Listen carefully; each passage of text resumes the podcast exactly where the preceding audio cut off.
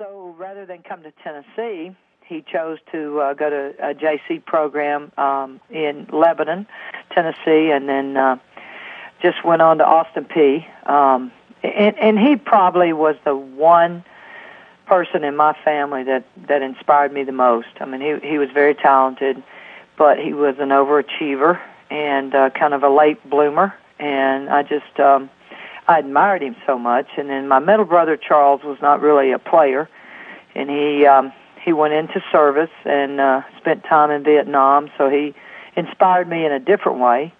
And then my youngest brother Kenneth was actually uh, a better baseball player than than he was basketball player, but um, he too was very competitive and and so we'd play a little two on two. Tommy and I would take on Charles and Kenneth, and I don't remember losing very often. Yeah, those backyard games can be fun, can they not? They're awesome. you also talked about your dad when we were together here in San Francisco. You wrote about him also in your book and about the motivation that he gave you. And your quote was, My father played my nephew in checkers, and Derek would cry because dad was always beating him. He, I said, Dad, why don't you let him win? And your dad said, I'm never going to let him win. He's going to have to learn how to beat me. That's how I grew up. That seed, more than anyone, is what I see in Pat Summitt so much from a competitive standpoint. Well, and I think there's a there's a lot of truth to that. In that, um, when you go out to compete, if people let you win, you don't understand the price tag. And with my dad, it was like, you know, you, you, if you're going to beat me, you better figure out how to beat me.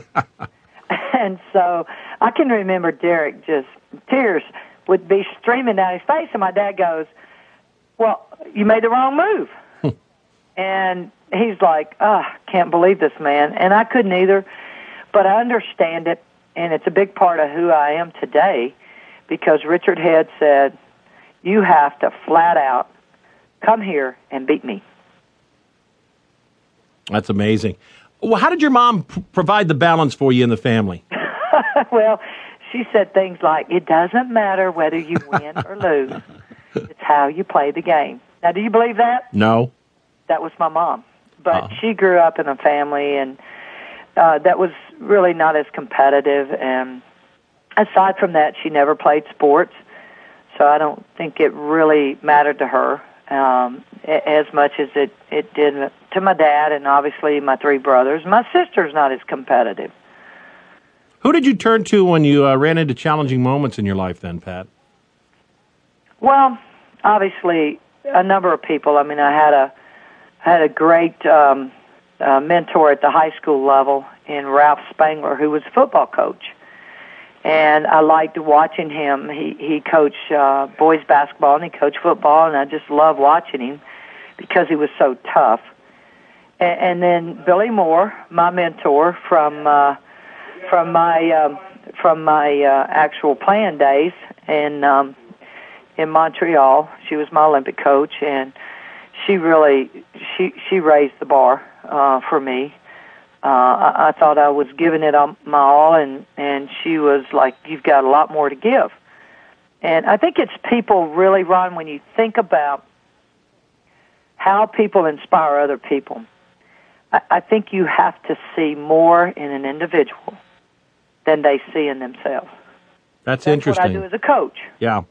Yeah, you said uh, once being with the student athletes and teaching every day, I love practice as much or more than the games because teaching is my real passion. It is. I mean, it's like here is what you have set out to accomplish in your life, but that's great. But day to day, how are you going to go about it?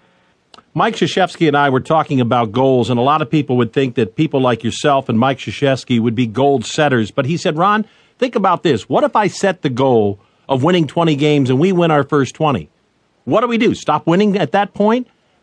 How do you set up things for your team to attain? Well, we're we're a little bit uh, maybe more broad focus in, in terms of goals. Mm-hmm. Every year, it's um, invariably I, I hear the same the same message from players.